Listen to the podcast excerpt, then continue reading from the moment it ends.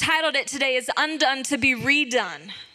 And I had to be undone this week because God was redoing something in my heart. He was reestablishing that simple and pure devotion that Jimmy was just mentioning.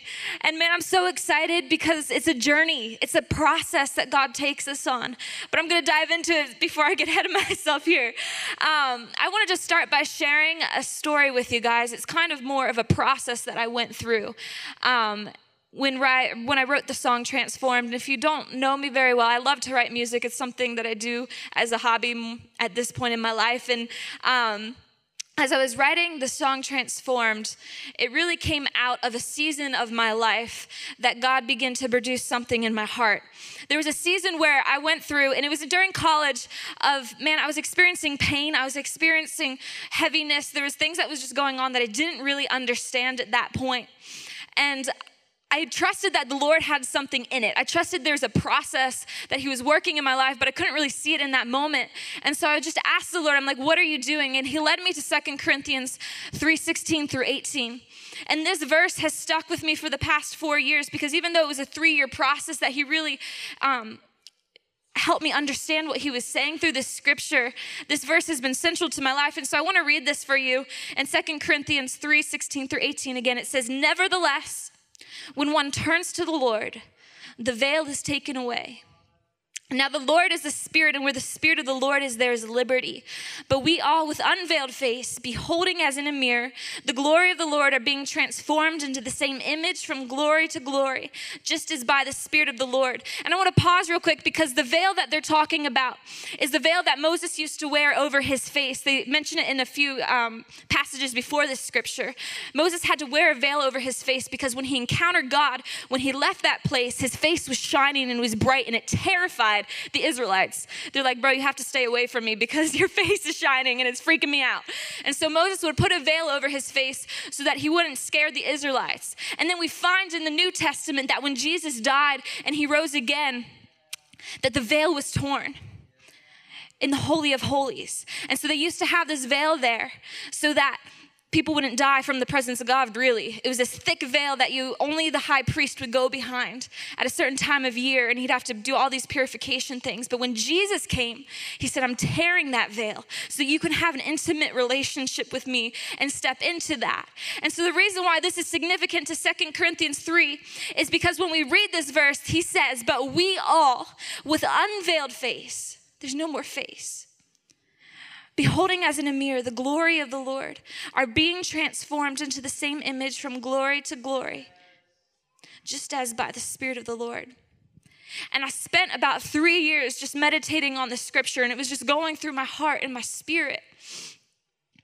And then one day we were at a youth retreat and we were leading worship.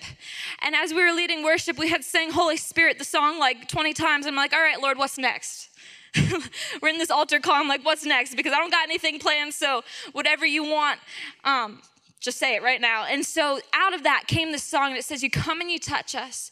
You come and you change us. It's your presence, Jesus. It's your presence, Jesus. And we just began to declare this over these kids that were there. And I, I just, I felt the Lord begin to do something in my own heart. And when I walked off the stage, I had this melody going through me. And it was, When your glory fills this house, at your feet I'll bow, because all I see is you. There was something in the beholding that God was getting in my heart during that. And it's powerful. And I think actually, though, what I really want to focus on this morning is what happened when I left that place. I left that place. I went to a practice room because I was a music major. So, what we do is we practice a lot, and they had rooms set aside for us. and so, I went to a practice room to go practice, but instead, I encountered the Lord, and it was awesome and great. But as I was there, I, was, I sat down at the piano, I just began to write.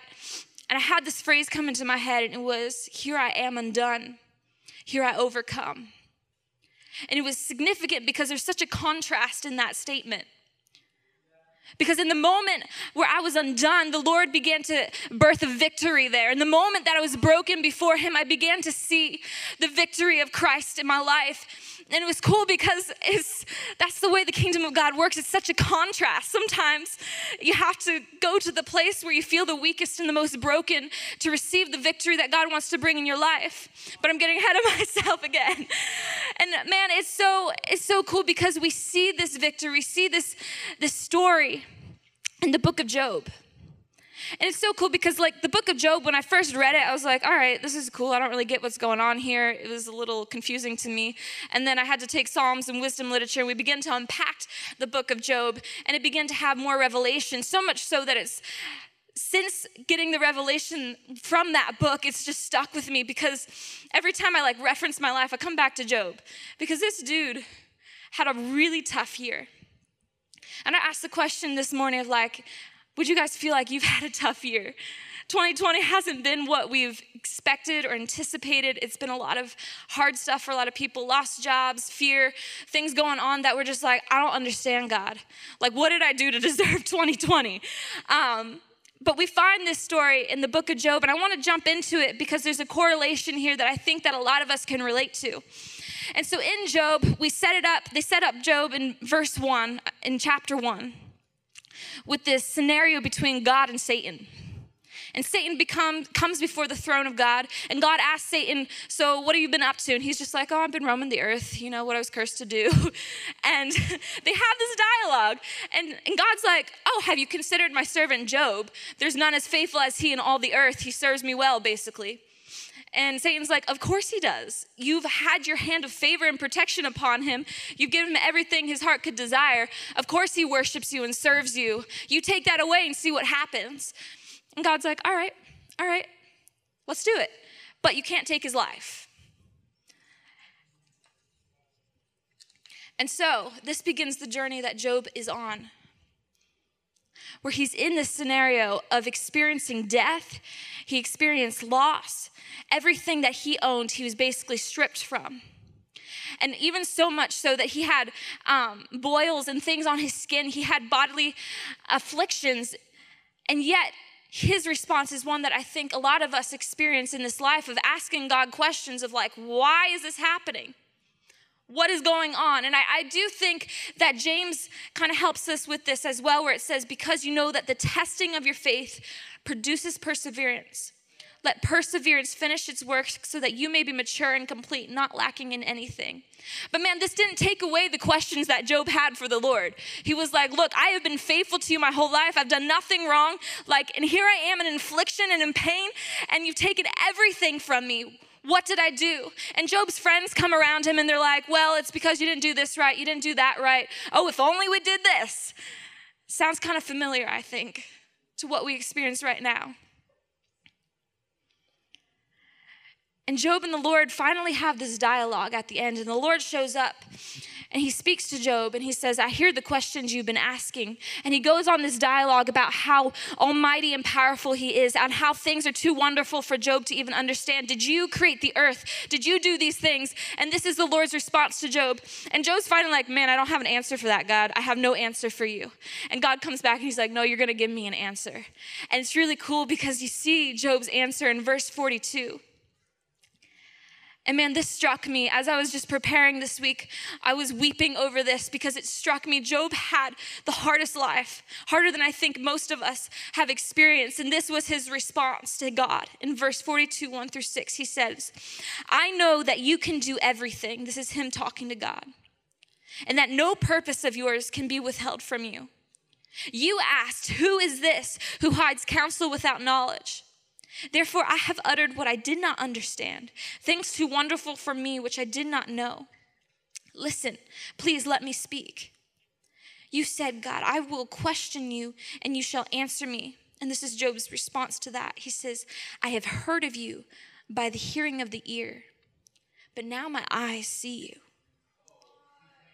Come on. I have heard of you by the hearing of the ear, but now my eyes see you. Therefore, I abhor, I am ruined and repent in dust and ashes. The turning point for Job was when he saw the Lord. It wasn't because his circumstances got better. It wasn't because anything in his life made sense. It was because he saw the Lord that things changed for him. And it didn't matter that he didn't understand the why. He saw himself in the light of the Lord and had no other response in his heart but to repent in humility. The position of humility before God is important. And when most of us today, I think, would say that Job deserved to feel the way that he felt, Job's response wasn't that. It was humility before God saying, you know what, there is no one no one like you. I don't even understand. But I know that I've seen you, and my only response in light of that is to repent before you.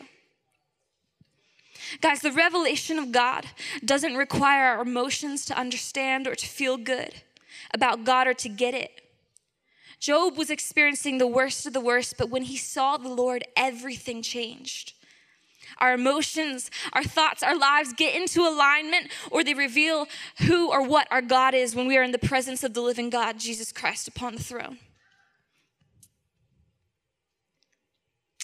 And uh, you know, as I was thinking about this, I was I was really struck with the thought of like, you know, most of us would say we've never necessarily seen God. I'm not physically seeing him with my eyes. I didn't have necessarily the experience Job had where he saw the Lord, but we do see God through things in our lives. You can see God in His glory, but you've experienced Him and you experienced His love, His majesty through creation, through small revelations, through the sacrifice Jesus made upon the cross. And in Habakkuk 2 14, it says, For the earth will be filled with the knowledge of the glory of the Lord as the waters cover the sea. And man, this is what we can respond to that even if you haven't seen him necessarily with your eyes, you can see him through everything else. And in this lifetime, we understand God through what He has done for us. In the one to come, we will simply understand Him for who He is because we will behold Him. I was talking with my friend Rebecca this week, and I was just kind of telling her, you know, this is what's on my heart. This is what I want to share. And in our conversation, she's like, Joanna, like everything you just said, like, what I see is we spend our lives seeking the Lord. But when we're before Him, our completion comes when we've seen Him. And we seek because in this life we get glimpses of Him. We get glimpses of His glory, the things that spur us on to continue after until that moment where I just said, God, I just want to see you. I just want to be with you. I just want to know you. I want to experience you. And it's cool because we see this happen in Isaiah's life. Isaiah has a similar encounter to what Job had in a slightly different way. And I think it's cool because I think it's relatable. In Isaiah 5, he sets it up with Isaiah's running around. He's the prophet of the Lord, and he's saying, Woe are you! Woe are you! For their sins and for the things that were happening. He's saying, Woe to you! Woe to you! But in Isaiah 6, we find a new storyline happening. And I think it's central because this is what happens when someone sees the Lord. Isaiah 6, 1 through 10, it's a little longer, but I, I ask you guys, bear with me because it's, it's powerful. In the year that King Uzziah died, I saw the Lord sitting on the throne, high and lifted up, and the train of his robe filled the temple. Above it stood seraphim. Each one had six wings. With two he covered his face, and with two he covered his feet, and with two he flew. And one cried to another and said, Holy, holy, holy is the Lord God of hosts. The whole earth is full of his glory. And the posts of the door were shaken by the voice of him who cried out, and the house was filled with smoke. So I said, Woe is me, for I am undone, because I am a man of unclean lips, and I dwell in the midst of a people of unclean lips for my eyes have seen the King, the Lord of hosts. Then one of the seraphim flew to me, having in his hand a live coal, which he had taken with tongs from the altar, and he touched my mouth with it and said, Behold, this has touched your lips. Your iniquity is taken away, and your sin purged. Also, I heard the voice of the Lord saying, Whom shall I send, and who will go for us? Then Isaiah said, Here am I, send me. And he said, Go and tell the people this. And he gives Isaiah his mission. But man, this is important because in, uh, in Isaiah 5, we see Isaiah running around saying, Woe are they? Woe are they? But he sees God and everything changes. And he says, Woe is me. Come on, there was a posture of humility in Isaiah's heart again when he saw the Lord that said, I thought I was doing pretty good. I thought I was doing pretty well, Lord. I thought I had my life together and, you know, I'm a fairly good person and I was speaking the word of the Lord and saying, Woe is they. But here I am before you and all I can say is, Woe is me. Woe is me. It's significant in reflecting on how God, seeing God changes us. And our perspective when God's worth is foremost in our hearts. Because Isaiah had positioned himself in humility before the Lord, because he had gone to that place before God, he received his mission from God. When he saw the Lord, everything changed again. It didn't matter how good of a person he was, all that mattered was that he had seen God, and his only response before him was God. What was me? I'm unclean. I need you. And I had a, for myself, I had a similar experience with God when I was younger. Um, it's fun because Jimmy told you about us growing up in the house of prayer, but my story started at a kids' camp. I had grew up in a Christian household and I had known about the Lord my whole life, but there was never that moment where I was like, oh, this is God. This is who He is, and I get Him and I understand Him. But when I was at this kids' camp, I remember looking around around me and I saw these kids passionately worshiping Jesus. And I said in my heart, I was like, I want what they have. I don't know what it is, but I want what they have. And from that moment on, it set me on this journey of seeking after God, of wanting to know the person that they had. And by the time I was age 14, I just began to spend hours and hours in the prayer room because I just wanted to know this one. I just wanted to know this God that these kids knew. And I might be a little bit of an intense 14 year old compared to some, but man, I just wanted to know Jesus. And it struck me. It struck me. And oh, so I remember I was sitting in the prayer room and this song came on. It was a prophetic song by someone at the International House of Prayer. And the, the words were, Seer, what do you see? Open up your eyes, open up your eyes. And they said, Seer, what do you see? Open up your eyes, open up your eyes. And then they, they followed it with this chorus that said, Even the permissible is not beneficial. Turn your eyes from looking at the worthless. Even the permissible is not beneficial. And it struck me. And I know that is the Holy Spirit that told me what's next because I promise you, as a 14 year old kid, I was not asking the Lord for this or wanting this in my own life. But I heard the Lord say, I want you to go on a year fast from media. As a 14 year old kid, because at that point in my life, I was pretty much like, I love to play games, I love to watch TV, I love to do those things, the typical kid, all right? But I heard the Lord say, I want you to go on a year long fast from media. And I freaked out a little bit. I was like, A year long fast, Jesus? Are you sure about that? because I'm gonna miss out on things. People invite me to things through Facebook. I'm gonna miss out. I'm gonna miss what's happening in the world around me. I'm gonna miss the new movies that come out. I'm gonna miss these things. And I began to feel that sense of loss in my heart of everything I was losing. But man, when I said yes, when I said, okay, let's do it, there was a journey. And by four months in, I didn't regret it at all. By four months in, everything I had lost no longer mattered because the thing that I had gained was Jesus Christ in my life. And I began to see the beauty of Jesus Christ. But, guys, God required a position of humility, He required sacrifice. And I think sometimes we think that it's just gonna be easy, it's gonna be fun, and the kingdom of God is just like that, and it is. Don't get me wrong, it is, but there's sacrifice and there's humility required. Because when you walk into that with God, there's something that happens. And I'd love to say I just stayed there, you know. I didn't desire the media anymore. I didn't want any of that. But there time happens. I mean, I'm the social media manager for Lifeway now, so it's a part of my life. but there is something that that was established in my heart that God is first and everything else is second. And that's something I have to fight for. That's something that I have to go after every single day of my life, even this week. And I'll get into that in a little bit.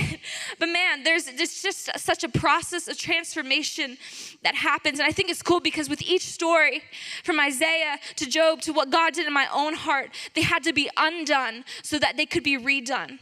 God didn't just leave Isaiah in a place of brokenness. He came and he restored him and said, I have a purpose for you. Go out and do what I've told you to do. God didn't leave Job in his despair under the hand of Satan. He came in and he said, No, I'm going to restore you because you have been faithful and you were humble before me. I want to restore your life. Our God doesn't just undo us, just keep us there. He said, I want you to be undone so that you can be redone.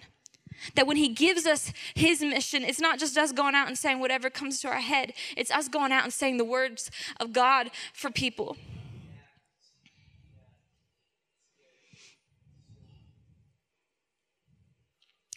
the really there's really no other response in scripture to the glory of God than people falling on their face before Him. like every single story. This whole week I was just reading. It was funny because I was like, I thought I had my message on Tuesday, and then Wednesday hit, and um, I'm in noon prayer. And man, these guys just go after it. If you've never been to our morning or noon prayer, you have to come because it's just so powerful. And they just start praying and they're going after things. And the Lord just is like, I'm going to rewrite your whole message. And I'm like, okay, here we go. Um, and it was just fun though, because when you walk in the kingdom of God, when He undoes, has you in that place of being undone, there's a peace there.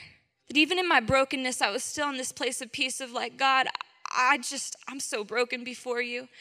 That He was like, awesome, now I can use you. And it's cool because it just takes humility. It takes humility. And we see that humility in the life of David after Jesus, I think all the Bible characters that I know of, probably David is one of the ones I've aspired to be the most because as a worshiper, he was one that was known for being a man after God's own heart. And if that's the thing that you're known for, man, that's what I want to be known for. And it's cool because David lived a life in both secrecy, but then he was known.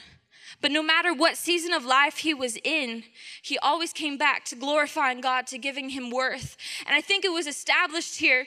You see his heart in Psalms 27 4.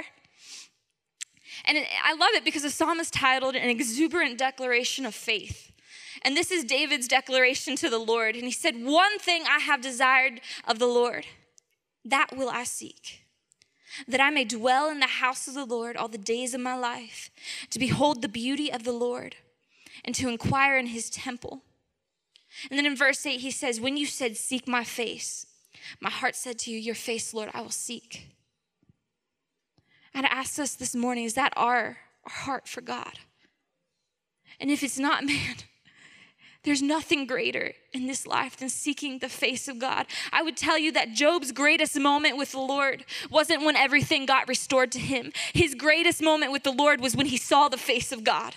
That even though it, required repentance in his heart, there was something incredible. And I'd say the same for Isaiah. It wasn't all the awesome prophecies he got after that, it was when he saw the Lord. Because that's where our completion is, that's where our satisfaction, our fulfillment is. And it's cool because it's not like David was some superhero, man. He he messed up. it wasn't like he just went his whole life being perfect because man that would be nice but that's not the reality for most of us. And he had he had adultery. He sinned. Um, he murdered someone. Like these are sins that we would probably be like yeah that's pretty bad bro. Like that's not okay. Um, but I think the reason that he's known as a man after God's own heart is because of his response to that sin when he was there. And we find it in Psalms 51 16 through 17. And it's his response to God and his guilt. And he says, You do not desire sacrifice, or I would offer one. You don't want a burnt offering. The sacrifice you desire is a broken spirit. You will not reject a broken and repentant heart, O God. Man, humility is key if we're gonna go on this journey of seeking after God, if we're gonna go on this journey of wanting to behold His face, then humility is key. And while some of us might say, I've never seen the face of God necessarily, I'm telling you that when you position yourself in that place of humility, that He will come and He will encounter you because it says the Lord draws near to the humble and He resists the proud. And when I told you that God was continuing that process in my life this week, man, what He did. what he did was he broke me down and he said, Look, you've been there before where I was the primary thing in your life. But over the past two years, really, it's kind of felt like you've had a lot of other things and affections that take your time and your affection and everything. And I just want you. I just want you. And the Lord just began to break me down. And that's why I was weeping this week because when He breaks you down, there's just this place of like, I have nothing, God. I have nothing but you. But He didn't leave me there. And man, if this, if there's anything I can say this morning, is that he's not going to leave you in that place of brokenness. He wants to call you up to a place where he can use you and partner with you. But humility and being undone before him is part of that partnership.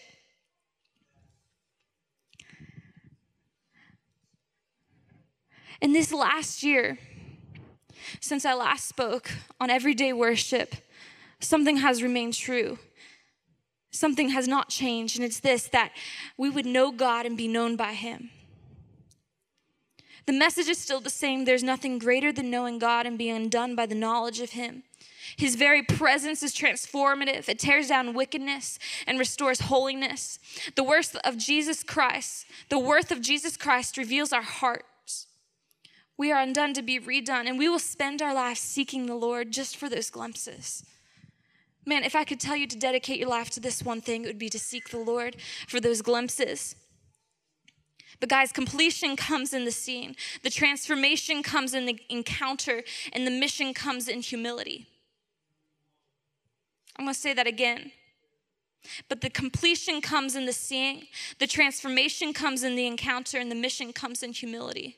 I say, what if our new normal is to encounter God every single day of our lives, to behold Him and be transformed by Him, to let everything else go and just want Him, to wait on the Lord? Man, that's where God brought me to this week is I just kept saying, God, I just want you. I don't care what I've said I want in the past. I don't care what I've said I want in my moments of weakness or when I'm in the flesh. What I want in this moment is I want you. And that that happens. There's something that happens there when we respond to God in that and saying, I just want you. In my brokenness, God, in my humility, I want you. Come on, I go even further to say that some of you are waiting for God to provide you with your purpose and to make it clear what He has for you. But maybe He is waiting for you to stand in His presence, to be undone by His glory, and to put your life in perspective so that when you're redone and He gives you your mission, you're equipped with His message, not your own.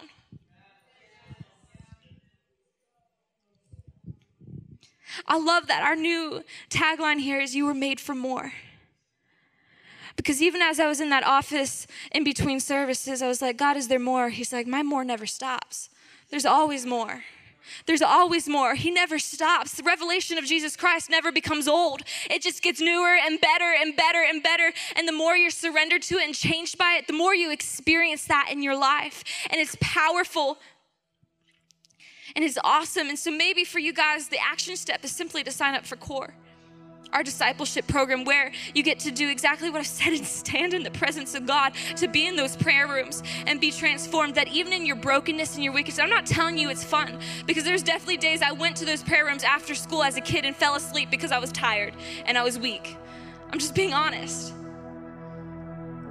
But sometimes it's just showing up and saying, God, I want to encounter you. I want to meet with you. That that's where He begins to work and do something. I want us to stand to our feet this morning. We're just going to take a moment to wait on the Lord.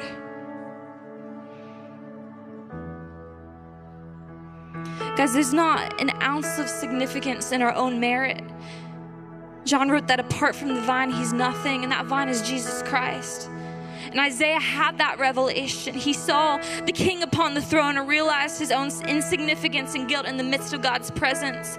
But this is the God that we serve, that he turns around and he clears Isaiah's guilt. He restores Isaiah to the purpose and mission he had for him. He restores Job in the midst of complete loss and encounters him in a way that wrecks him to restore him. This is Jesus. This is our God. That we have to be undone to be redone to have our moment when we say, My eyes have seen the Lord. To have our moment when we say, My eyes have seen the Lord. And there might be some of you this morning that are saying, I don't even know this God you're talking about. I might have heard about this Jesus. I might have heard something about how some man came.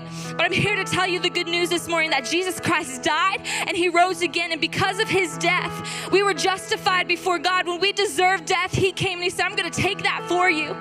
I'm going to be that sacrifice so that you can step in and know this God, that you can have those glimpses, that you can have this relationship with me. Because this is what he desires. He desires to know you. He desires to know you, and He wants you to know Him.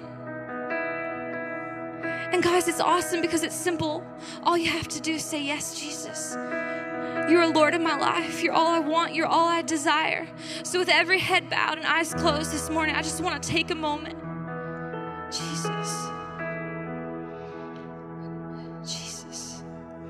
If that's you this morning and you're the young Joanna who's saying, I see what they have and I want it. I see the passion in their hearts and I want it and I want to know this God and I've not known him in a real way, but I want to begin to know him. If that's just you this morning, you're saying, Jesus, I want to know who you are. I want to make you Lord of my life. I'm gonna all I'm gonna ask is that you raise your hand and we're gonna pray a prayer.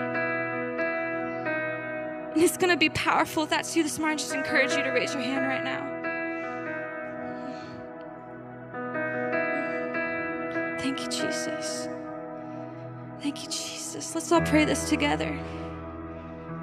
Say, Dear Jesus, I confess that you are Lord. I invite you into my heart. I want you to be Lord of my life. I ask that you would take control. I ask that you would come and fill me with your spirit. I want to be used by you, God. I want to know the one upon the throne. I want to seek your face to the day I die. You alone are Lord. In Jesus' name, amen. Come on, let's celebrate that this morning.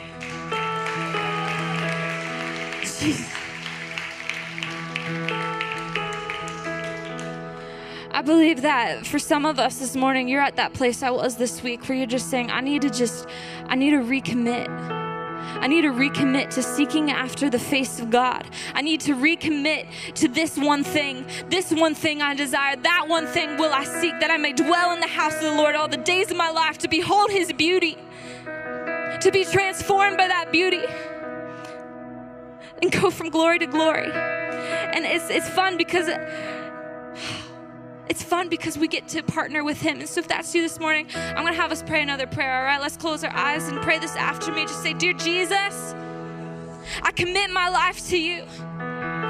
I commit to seeking after you all the days of my life. I put you in the first place. I want nothing else but you. Would you have my heart? Would you have my soul? Would you have my devotion? That you would be the one thing. We love you. We want you, Jesus. Amen.